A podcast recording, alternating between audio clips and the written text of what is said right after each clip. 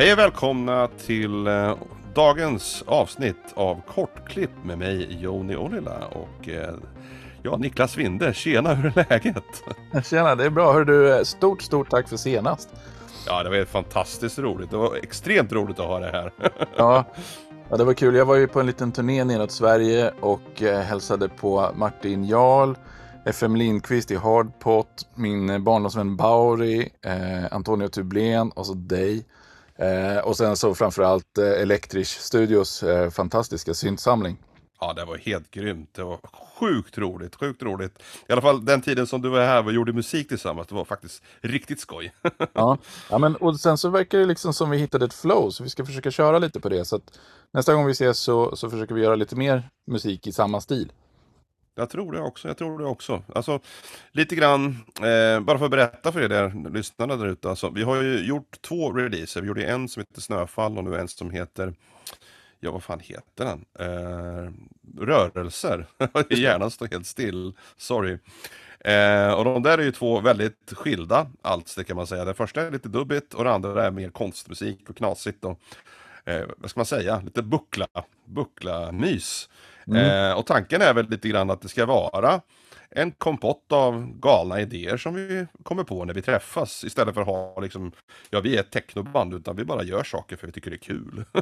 ja men precis och sen lite grann att man följer stundens ingivelse och gör lite grann vad man, vad man har lust med. Alltså, planen var ju hela tiden att vi skulle göra lite musik och bara sitta och lira tillsammans. Men sen så mm skulle jag visa dig en grej på bucklan och så började du spela på dina Kai Force och, så, och styrde bucklan via den och så in i looperpedalen och så helt plötsligt så hade vi en låt.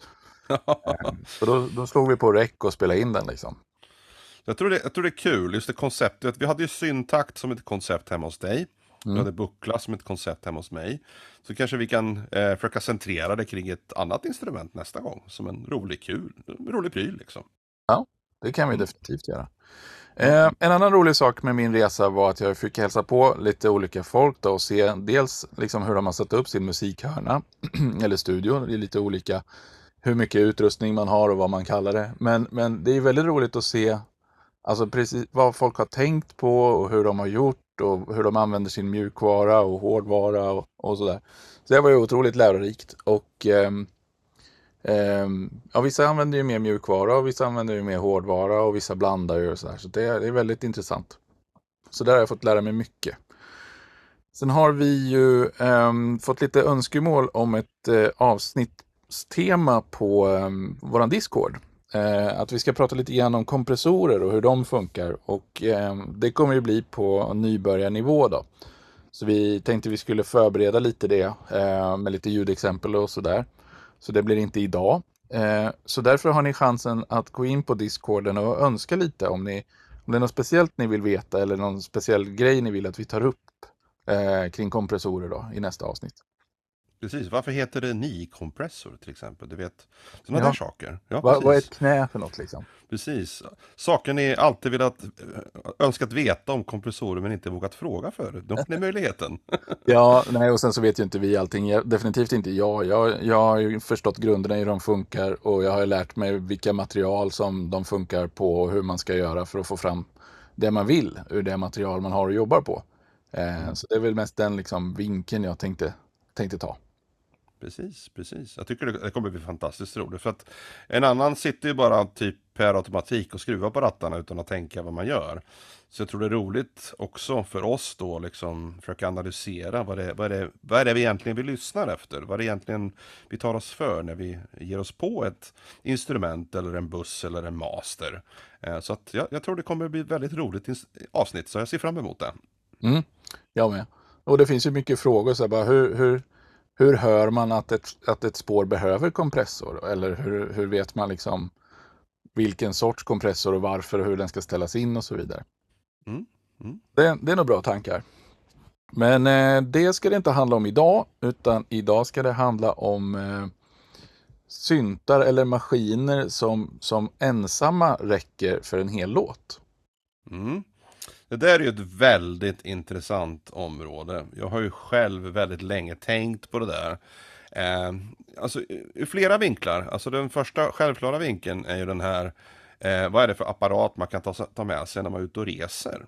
Eh, du vet, ha med sig i väskan. Eller så man kan sitta knät på tåget eller på hotellrummet. Det behöver inte nödvändigtvis vara eh, batteridrivet. Alltså det är ju en vinkel. Och den andra vinkeln är ju även eh, alltså, alltså eh, apparater som man faktiskt klarar av att köra typ ett helt liveset med rent tekniskt. Eh, för att det är väldigt jobbigt att ta med sig många, många maskiner när man är ute och spelar. Så att har man då en kärnenhet som kan agera liksom eh, huvudmaskin eh, i studion så kanske man kan ta med sig eh, den eh, enstaka burken ut på ett live-gig och presentera sin musik då på plats. Då. Eh, jag, jag tror att det är många som tänker eh, i de banorna. Jag tror även att nybörjare där ute, alltså ni som kanske inte har skaffat en sån här elektronburk eller en Akai MPC, kanske funderar vad det finns det för för och nackdelar liksom med vissa typer av maskiner och hur tänker vi när vi, när vi musicerar med de här enstaka burkarna. Så lite grann de eh, tankarna som, som fick oss att börja fundera på det här avsnittet. Vi fick ju även Eh, på våran Discord eh, lite, lite tips och lite förslag om, om eh, det här som ett avsnitt. Så jag, jag tycker vi ska ta dubbelklicka in i det här lite grann. Absolut. Eh, och, och, som sagt, nu, jag har inte varit igenom sådär jättemånga sådana maskiner eh, och jag har inte haft några längre perioder i mitt liv där jag eh, har suttit med enbart sådana maskiner. Och jag har inte spelat särskilt mycket live heller. Men jag har ändå lite tankar och, och sådär kring det hela. Ehm, men när du pratar om att ha en maskin som kan presentera hela ens liveset eh, så kommer ju Octatrack liksom direkt upp i huvudet. Det är ju en sån här typisk yes. maskin som du kan lägga in liksom alla spår från dina andra maskiner i och köra. Mm. Eh, och det är väl kanske inte riktigt den maskinen ur den aspekten som vi menar när vi, när vi säger så här. Alltså det går ju att göra massa andra saker med Octatrack också. Eh, så, så, att vi menar det väl kanske inte som en, en uppspelare av backing tracks liksom. Nej, men det, man skulle kunna göra det också, men jag tycker att Octatrack är en extremt bra exempel på en maskin som gör just de bitarna. För att Alltså man behöver inte nödvändigtvis sitta och sampla sina syntar eh, hemma och sen ta in det i Octatracken och modellera. Alltså, utan man tänker på Octatracken mer som ett instrument istället. Att de ljuden som man stoppar in, är det meningen att man ska liksom processa och ändra och göra sin musik med? Då blir ju Octatracken, tycker jag, mycket mer intressant. För då blir det mindre som en bandspelare och mer som ett eget fristående instrument då. Och det är där jag tycker just Octatracken och även Digitakten är extremt intressanta i just de aspekterna, att man bygger liksom musiken baserat på de kriterierna som, som Octatracken och Digitakten ger. Eh, jag har själv aldrig ägt en Octatrack, eh, ska jag vara ärlig med, men jag har sett andra jobba med den. Jag tycker den verkar extremt intressant och grymt flexibel just när det kommer till musikskapandet. Eh, det jag dock har lite svårt för är att det blir väldigt eh, beat och loop och techno-orienterat som oftast. Det materialet som jag ser presenteras på en sån maskin. Eh, så att det kanske är någonting i elektronlandskapet som gör att man dras till en viss musikform. Jag vet inte, vad, vad, vad, vad tror du om det? Alltså jag har nog en känsla av att mycket om, alltså det ligger i maskinernas natur att det blir lite loopbaserat. För de har ju en, en, vad ska man säga, en hyfsat kort sequencer och sen så får du ju själv ansvara för att bygga upp sånger och sånt med den om du vill ha mer variation över tid då. Precis. Men absolut eh, är det ju en risk att det liksom landar i loopbaserad musik. Så båda de här maskinerna har ju song modes. Man kan ju bygga hela låtar om man vill. Eh, nu vet jag inte eh, av erfarenhet i detalj, men jag har sett, eh, jag tror det är Lucifers Aid, eh, som Kalles band heter va? Eh, han har, jag tror han har haft Octatrack och Analog 4 på scen eh, vid några tillfällen. Jag undrar då om man bygger song modes och sånt där och presenterar egentligen hela hela låtarna, hela konserten då eh, från de här burkarna? Det var en intressant fråga att ställa. Jag ska nog göra det tror jag. Eh, så det är ju en variant då man kan utforska själva Songmode-biten. Men jag tror nog spontant att om man är ute efter att göra mer kompositioner, man kanske spelar i ett syntband, man kanske spelar i ett rockband, vad vet jag. Eh, du kanske 8-track eller digitakt loopbaserade enheter är inte det bästa eh, burken att börja med. Nej, nej. Men å andra sidan Octatracken kan vi köra ganska långa, stora stereosamplingar så att man borde kunna göra alltså stora ljudlandskap som liksom fejdar in och ut ur varandra. Mm, Men mm. apropå loopbaserade sequencers och sånt där så hade jag en som jag glömmer bort vad den heter hela tiden. Eh, och JGB letade upp det på 99 när jag hade glömt det sist. Skitsamma, den är vit och kanadensisk och den kunde man liksom lägga in små sekvenser i. Och så kunde man trigga de sekvenserna med eh, att skicka ett, ett midi-notmeddelande till den. Och så kunde man ju trigga dem i, i synk eller alltså helt fritt. Um, och de kunde vara olika långa och de kunde ha olika takt och tempo och alla möjliga konstiga grejer. Den var på tok för avancerad för mig som ville använda den som en step sequencer så var, jag hade den inte särskilt länge. Men, men, eh, och det var väl ett, ett litet stickspår höll jag på att säga. Men um, den tyckte jag om eh, en stund för sådana saker. Men eh, mm, mm. jag tror att den skulle gå att bygga upp jättestora saker med både live och inte då. Vilka mer sådana här maskiner finns det? Du nämnde ju lite samplers, Digitakt såklart eh, och sen Akai samplers, MPC. Precis, precis. Akai MPC och M Akai Force är extremt intressanta. MPC är väl, alltså, tittar man liksom om man Eh, Eh, om man hårdrar då eh, den typen av musik som jag i alla fall sett eh, producerat på Akai MPC så är det väldigt beatbaserat. Det är lite hiphop, lite R&B Den typen av sample loop eh, klipp liksom som, som man oftast kör. Och det är ju extremt intressant, speciellt ur en fingertrum eh, aspekt. För att när man fingertrummar på en NPC, eh, man har liksom loopar och sånt där som man har programmerat, så bygger man ju helt nya, eh, alltså helt nya strukturer, helt nya låtar. Genom att använda då de här olika samplingarna på olika sätt och spela på padsen på olika sätt. Just den fingertrumsgrejen tycker jag är extremt intressant. Jag känner ju själv när jag lägger upp en, en grid då med olika samplingar och så spelar jag på samplingarna så blir det ju någonting helt nytt. Eh, det som är så roligt då med Akai 4 så man kan göra precis samma sak med den, även mer avancerade grejer. Du har ju rent tekniskt sett mycket mer knappar att hamra på och mer samplingar att lägga upp. Eh, så jag tror man kan göra väldigt, väldigt intressanta, eh, ska man säga, Eh, inte arrangemang utan, utan liksom fraser och sånt där man spelar på tangentbordet. Och det tycker jag är väldigt, väldigt roligt med just Force och eh, framförallt Force då, men kanske till och med till samma grad NPC. Eh, jag tror nog att även NPC och Force kan vara en sån här huvudenhet då, där man har hela sitt liveset med sig eh, och spelade upp den då eh, på scen. Men en av nackdelarna med Akai Force vet jag att det tar lite tid att ladda in projekt. Eh, så man måste egentligen då kanske ha flera låtar sparade i ett och samma projekt för att liksom spara lite tid och, och utrymme och tillåta sig kanske gå till nästa låt om man tittar ur en, ur en live-aspekt då. Men eh, alltså jag, jag, använder ju Akai Force väldigt mycket eh, som huvudenhet och framförallt som sequencer till andra syntar också. Det är extremt kapabel. Eh, och man kan nog göra kompletta låtar utan några som helst problem eh, i den maskinen. Mm. En sak som jag tycker har varit intressant när jag har lekt med samplingsbaserade maskiner är att man lägger in en, en loopsnutt på, på de här olika padsen. Så att man inte bara har one-shots utan man har lite loopar här och där. Och sen så blandar man och ger lite olika med liksom och, och, och triggar och triggar om och triggar kort. Eh, och, och, ibland har de en sån här startposition också så att man kan liksom modulera den till exempel i digitakten om man har en liten loop kan man flytta runt liksom startpositionen så att det blir lite olika spännande grejer. Det, det tycker jag är kul. Annars är jag in, inte jätteduktig på att hålla på med samplingen måste jag erkänna. Vad känner du spontant? Alltså har, eh, finns det ett speciellt sound i en elektronmaskin tycker du? Tycker du att man hör att det är en elektron eller en Akai?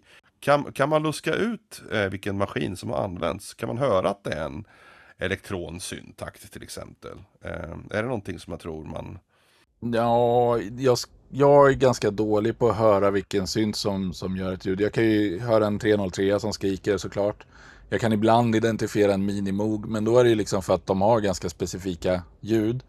Däremot så har jag en känsla av att eh, Elektrons maskiner om man använder deras interna effekter och sen deras filter så har man en tendens att avslöja sig lite grann tror jag.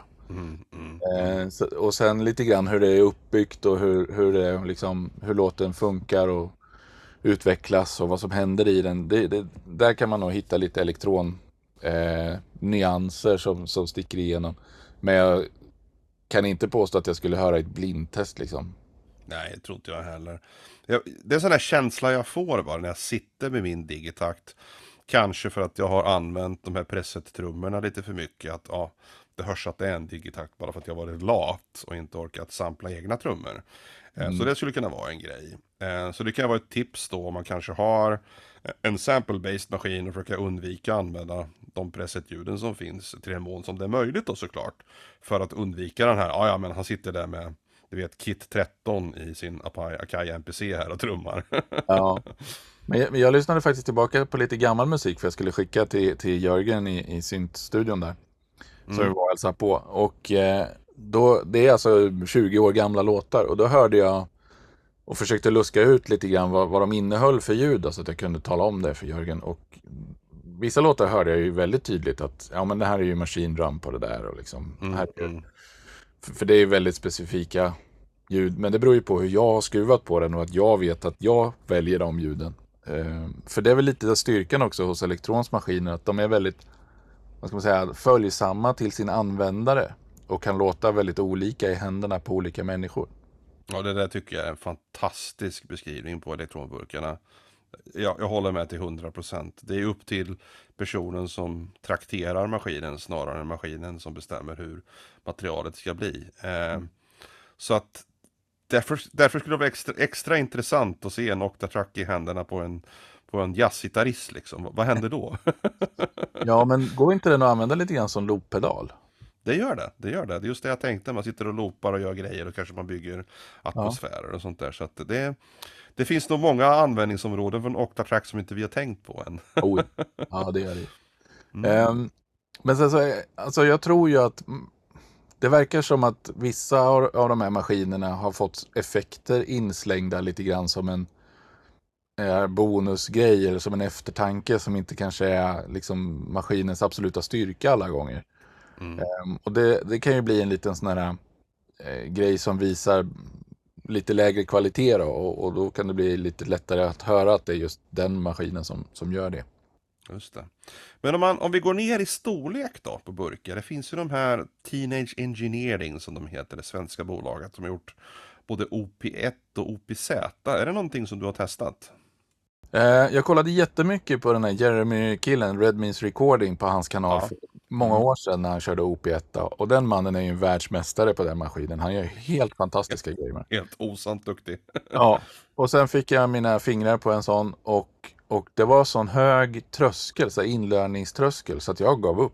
Eh, jag kanske hade kunnat lära mig den om jag gav det lite tid och satt med någon manual, men det var verkligen så här att jag förstår för lite för att det ska vara så kul att jag orkar engagera mig. Tyvärr. Mm. Mm. För jag, jag var ju kär i den efter att ha sett uh, Red Means Recordings grejer. För att han, det, den låter bra, den gör det den gör jäkligt bra. Men nej, det har varit för knepigt liksom. Nej, tittar man prisprestanda, framförallt om man tittar på den nya OP1 Field så kanske det inte är den bästa eh, maskinen man ska titta på. Eh, men alltså jag har ju provat den original, den plast OP1 en gång och det, jag kände precis samma sak. Jag har kortare sessioner satt och testade. Jag kom ingenstans i den. Eh, och det är väl, det är egentligen inte mitt det är inte maskinens fel, det är mitt fel. Jag spenderade tillräckligt mycket tid och sitta med den. Eh, problemet är att den är inte en konventionell synt. Den har ju inte det tänket liksom. Alltså allting ser ord, eh, bandspelare och grejer och det är massa konstiga grafik och sånt där som kanske inte alltid överensstämmer med verkligheten och det man vill ska representeras på skärmen. Om man lär sig de bitarna så kanske det blir en, en, eh, en rolig maskin att arbeta med.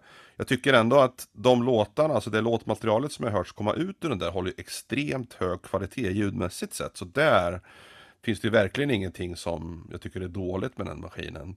Eh, det som är, vore mer intressant tror jag kanske det är att, eh, alltså för min egen del, rannsaka mitt samvete, kanske sätta mig ner och prova den lite mer utförligt. För att jag gillar konceptet, den är så himla mobil, batteridriven, man kan stoppa den i typ i en handväska nästan i bakfickan eh, om man har en OPZ och ta Mm. med sig ut på promenad och sitta ute i skogen och göra musik. Så att det är extremt lockande för mig, just den biten, att just mobilitetsfaktorn. Ja, det är absolut sant. Men till OPZ vill man väl gärna ha någon sorts skärm va? Eh, typ en iPad eller en telefon eller något. Man måste ju inte men man vill väl. Ja, jag tror man vill kanske inte nödvändigtvis ha det för att den ska ju, man ska ju kunna göra allting om jag förstått det rätt utan en skärm. Skärmen är som en bonus om man gör de här visualis- visualiseringsbitarna behöver du kanske ha en skärm då för att kunna visa. Men det ska inte behövas så det är mycket dubbeltryck och du vet shift command eh, grejer Ja. då för att komma till skott. Och det är väl lite mitt problem med, med de här maskinerna, att de kräver lite, lite grann Kommer du ihåg när man spelade tv-spel när man var liten och, och man lärde sig något fusk när man tryckte någon kn- hemlig knappkombination och så fick man en massa extra liv och massa grejer. Ja just det, just det. Och lite så känns de här maskinerna också, att du måste lära dig lite handgrepp för att det ska funka. Och, och jag är väl bara gammal och lat då helt enkelt som har svårt att, att liksom sätta fart och lära mig det. För jag tycker elektronmaskinerna följer ett, ett annat schema som på något sätt är lite enklare. Men jag kanske inbillar mig.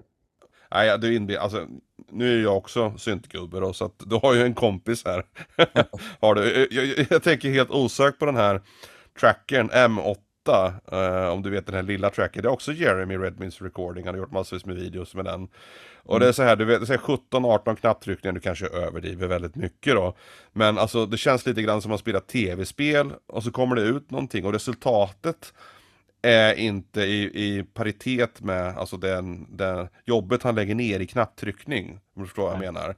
Jag skruvar på en ratt och så får jag ett filter att låta. Här måste man trycka massvis med gånger för att få filtret att liksom ändras. Så att just den, alltså eh, inputmekanismen om man kan kalla det för så. Eh, vad det nu är, fyra knappar och så är det mer reglage. Det är för lite.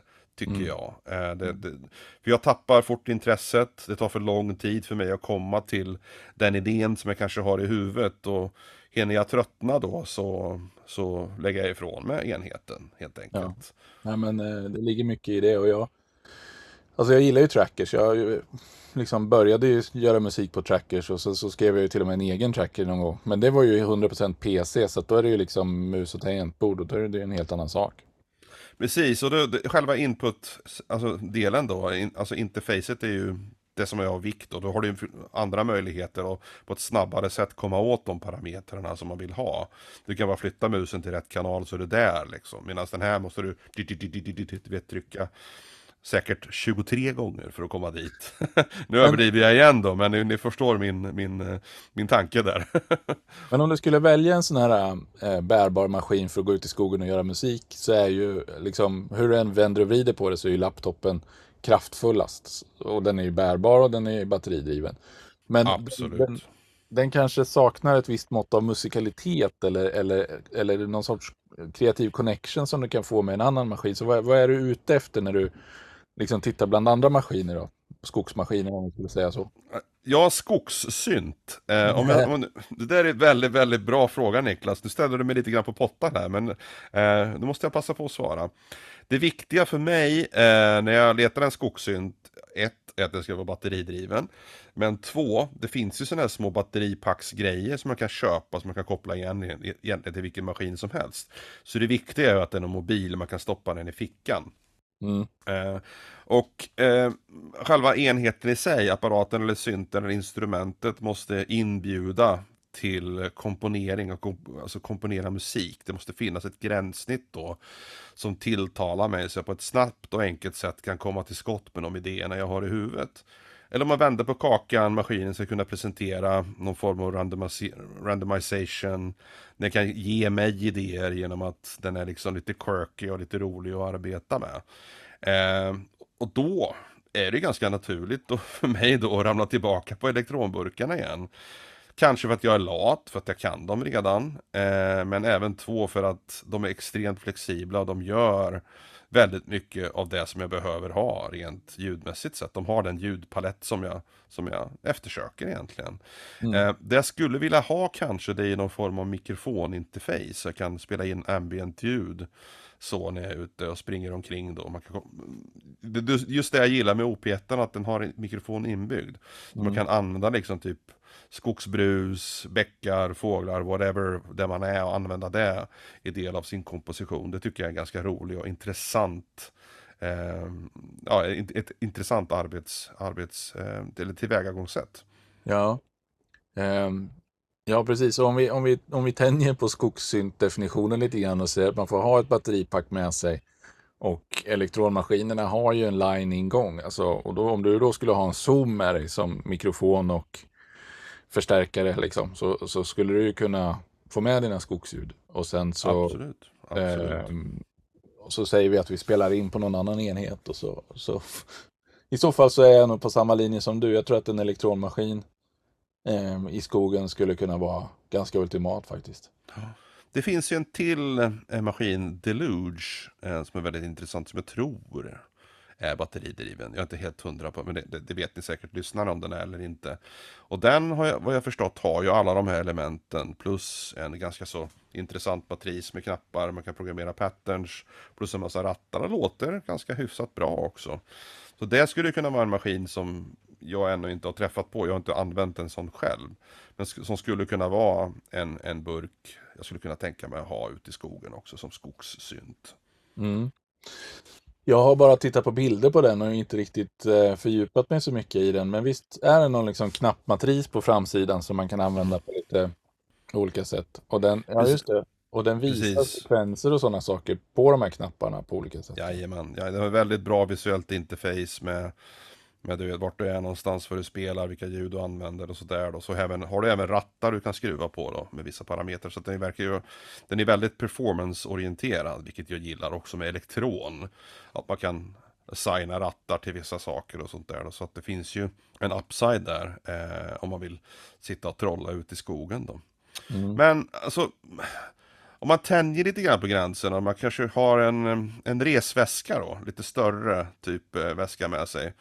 Eh, om du skulle vilja ha en skogssynt, skulle du tänka annorlunda då eller är det fortfarande elektronmaskiner som är eh, intressant för dig? Um, alltså, våran release som vi gjorde nu med låten Skogsråd, den tycker jag kan vara lite signifikativ för eh, Alltså vad man skulle vilja göra, om jag, om jag skulle sätta mig i en glänta och försöka göra lite musik och sen ha kanske öppna lurar så att man får in lite eh, skogsljud också. Mm. Jag tror att jag skulle tycka om att sitta med typ en buckla isel kanske. Ah, intressant, intressant. För, för då får du ju, dels får du ju de elektroniska ljuden med allt vad det innebär. Och den har ju dessutom en liten sequencer och två oscillatorer så att man kan ju ha en sekvens gående samtidigt som man spelar andra saker på eh, tangentbordet. Och eh, man kan göra väldigt, ska man säga, onaturliga ljud med den då. Och mm. samtidigt så får man in det här skogsbruset, kanske någon fågel i bakgrunden. Um, där tror jag att man skulle kunna ha väldigt mycket kul. Intressant. Skapa, skapa lite ambient grejer. Um, kanske med en looppedal. Mm, mm, mm. Jag tror nästan man ska förutsätta att man i alla fall har med sig någon form av inspelningsutrustning. Eh, någon zoom eller något annat. Liksom man kan spela in allting på. Så maskinen i sig då behöver kanske inte nödvändigtvis kunna spela in det man producerar. Eh, då är ju ett litet modularsystem faktiskt extremt. Det behöver inte vara buckla, det kan vara Eurorack. Ett liten skiff liksom, en liten båt man tar med sig ut i skogen. Eh, mm. Intressant, intressant. Ja, för det, det, är väl den saken som jag upplever ofta när jag sitter med modularer, att det, att det är en liten klangresa som man upplever i stunden och som ger en glädje just då. Och man borde vara duktigare på att spela in dem där, för att under tiden som man sitter och rattar så händer det ofta lite happy accidents och eh, det är inte säkert att det blir en hel komposition av det, men man kan kanske norpa delar i framtiden.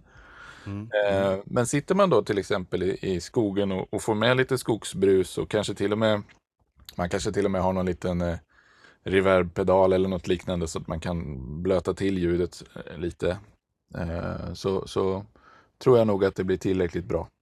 Ja, precis, precis. Men vad intressant, det där är ju fantastiskt kul. Alltså, jag tror att vi har jag tror att vi har täckt väldigt brett spektrum av märkliga och användningsområden för enstaka maskiner. Jag, jag tycker själv, eh, om jag ska sammanfatta min egen tanke, alltså man kan lika gärna plocka med sig en gitarr ut i skogen, eller hur? Men eh, just ett elektroniskt instrument, i och med att det är det vi snackar om, är det som är viktigt. Och jag känner ändå att elektronsyntarna då är eh, det som ligger mig närmast. Ehm, alltså du nämnde ju det här med laptop, alltså det är ju ändå det som egentligen är det mest flexibla instrumentet och kanske inte riktigt har den här eh, inspirationskällan i sig. Men skulle man inte kunna säga att det är det mest flexibla instrumentet, för det väger ingenting. Du har ju högtalare, hörlursutgång, du kan spela in allting, du kan göra allting på plats.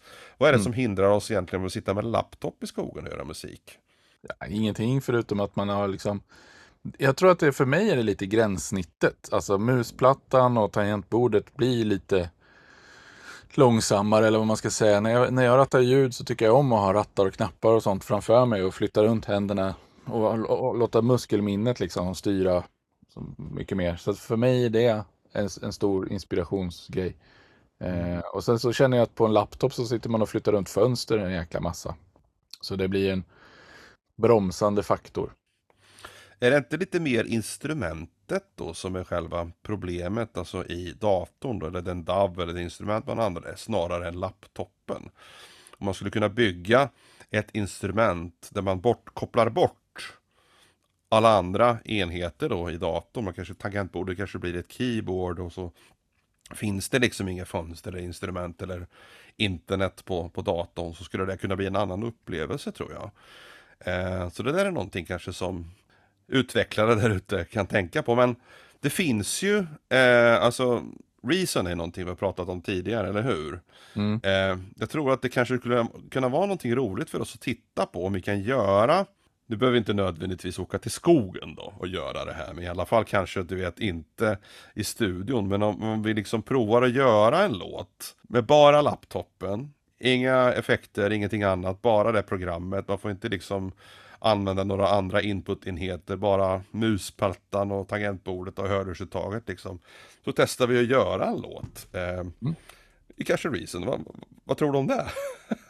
ja men absolut. Eh, vi har ju Martin Jarl som är, är Reason-expert och eh, han har ju lovat att utbilda oss i det där. Men vi tänkte det kunde väl vara kul att bara testa lite eh, och se vad vi lyckas åstadkomma själva. Så vi kan ju ta det som en challenge nu att vi hyr risen en månad och sen så gör vi ett projekt var. Och sen så låter vi Martin kolla på projekten och, och, och tipsa och hjälpa oss efteråt. Kanske dissekera dem lite grann. Precis, så kan vi dela det projektet också, typ på discorden, så alla får se och skratta åt det vi har gjort. Ni som ja. använder Reason, kanske dagligen. Men då kör vi eh, Reason hyrmetod-varianten så vi får fullversionen, men vi kör bara stockpluggar och inga tredjeparts. Precis, inga tredjeparts. Och inga inbyggda samplingar. Nej, nej, precis, utan bara alltså VA-grejer då, eh, som man inte använder trumkit och sånt där. Okej, okay, finns det en 808 då, fine liksom, men jag tänker inte göra techno ändå, så jag kan hoppa över det. ja, nej, men det kör vi på. Vi tar det som en utmaning. Mm.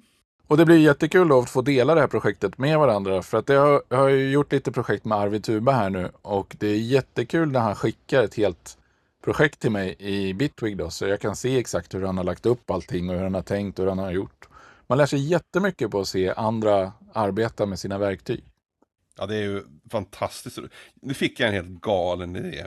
Kommer du ihåg när man var liten så skickade man så här brev till varandra? Vad hette kedjebrev hette det? Kommer du ihåg det? Ja. Om man skulle göra ett projekt i Reason, eh, kedje, kedjebrev då, så skickar jag en låt till dig, så grejer du med det här så skickar du det till någon annan. Ja. Skickar du till, så har man en loop, kanske tio personer som, som jobbar på ett projekt, oberoende av varandra, så inte de får höra eh, det den andra gör. Och sen så, så lägger man upp låten i slutändan och ser vad, det, vad man har fått för något. Det var en ganska cool grej va? Ja, så det som man får till sig är ett projekt, men man får inte lyssna på vad som finns i det. Du, du, du, får ju, alltså, jag skickar en, en, ett projekt till dig. Jag gör, jag gör en låt, tycker jag. Mm. Det här är en idé. Skickar jag den till dig. Mm. Och sen så jobbar du vidare på det, men jag får inte höra vad du gör. Nej, du skickar det vidare till en tredje person. Mm. Och du får inte höra vad de gör. Och så får man loopa det runt tio personer och så lyssnar man då efter tio personer på slutresultatet och ser vad man kom fram till. Absolut, låter jättekul. det låter helt vansinnigt. Ja. Eh, det kanske är lite för avancerat för våran challenge, men någonting som vi kan tänka på. ja. Ja, och sen får vi se om, om Reason är den mest lämpliga DAVen till det då. Precis. Ja, men det är ju, fördelen är ju om det är någonting som man kan tanka ner och testa gratis under en period. Jag tror att Reason har den möjligheten under en månad så kan man få testa det. Mm. Ja, men vad bra. Jag tror att det var allt för den här gången va? Ja, det var allt för idag. Det var mycket galenskaper och mycket flummade kring instrument tror jag, men eh, ja, det var ett roligt avsnitt tycker jag i alla fall. Jag hade väldigt kul. Ja, det var roligt. Men eh, tack så mycket för den här gången då och eh, glöm inte att spela synt. Nej, precis. Nu snodde du min tagline. Helvete. Ah, Niklas, får du skärpa dig.